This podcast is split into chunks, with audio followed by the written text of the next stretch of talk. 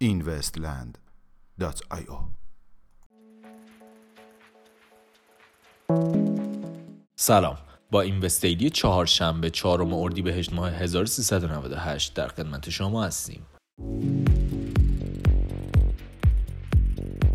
ایجاد پلتفرم بلاکچینی توسط یک بیمارستان در کره جنوبی بر اساس یک اعلامیه مطبوعاتی کمپانی بلاکچینی لانجنسیس و شرکت بیوتکنولوژی این سیلیکو مدیسین قراردادی را با مرکز پزشکی GIL واقع در کره جنوبی به منظور راه یک پلتفرم بلاکچینی مدیریت داده های پزشکی امضا نمودند.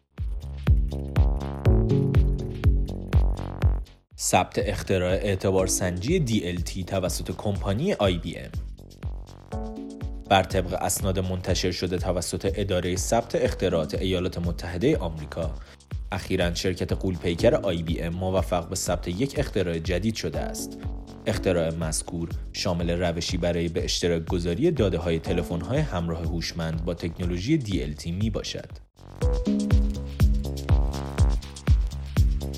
تعطیل شدن یکی از شعبات exchange Coinbase به گزارش رسانه خبری Fortune exchange رمزارزی Coinbase واقع در ایالات متحده آمریکا اخیرا اعلام کرد که قصد دارد برای تمرکز بیشتر بر روی شعبه شهر سان فرانسیسکو دفتر واقع در شیکاگو را تعطیل نماید. ایجاد قابلیت خرید از سایت های تجاری با رمزرز بیت کوین اخیرا یک استارتاپ پردازش تراکنش های بلاکچینی به نام مون با ارائه یک مرورگر جدید به کاربران این اجازه را می دهد تا بتوانند با استفاده از کیف پول های Lightning بیت کوین خود از تمام سایت های تجاری الکترونیکی مانند آمازون خرید کنند. تست محصول جدید بیت کوین توسط نزدک بر اساس آمار منتشر شده توسط رسانه تحلیلی Strong Market Nasdaq.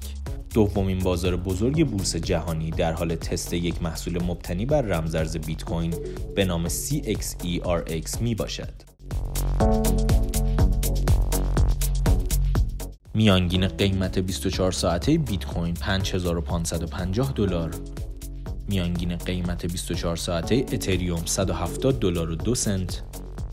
و مارکت کپ کلی رمزارزها به حدود 178 میلیارد دلار رسید که نسبت به روز گذشته 7 میلیارد دلار کاهش یافته است.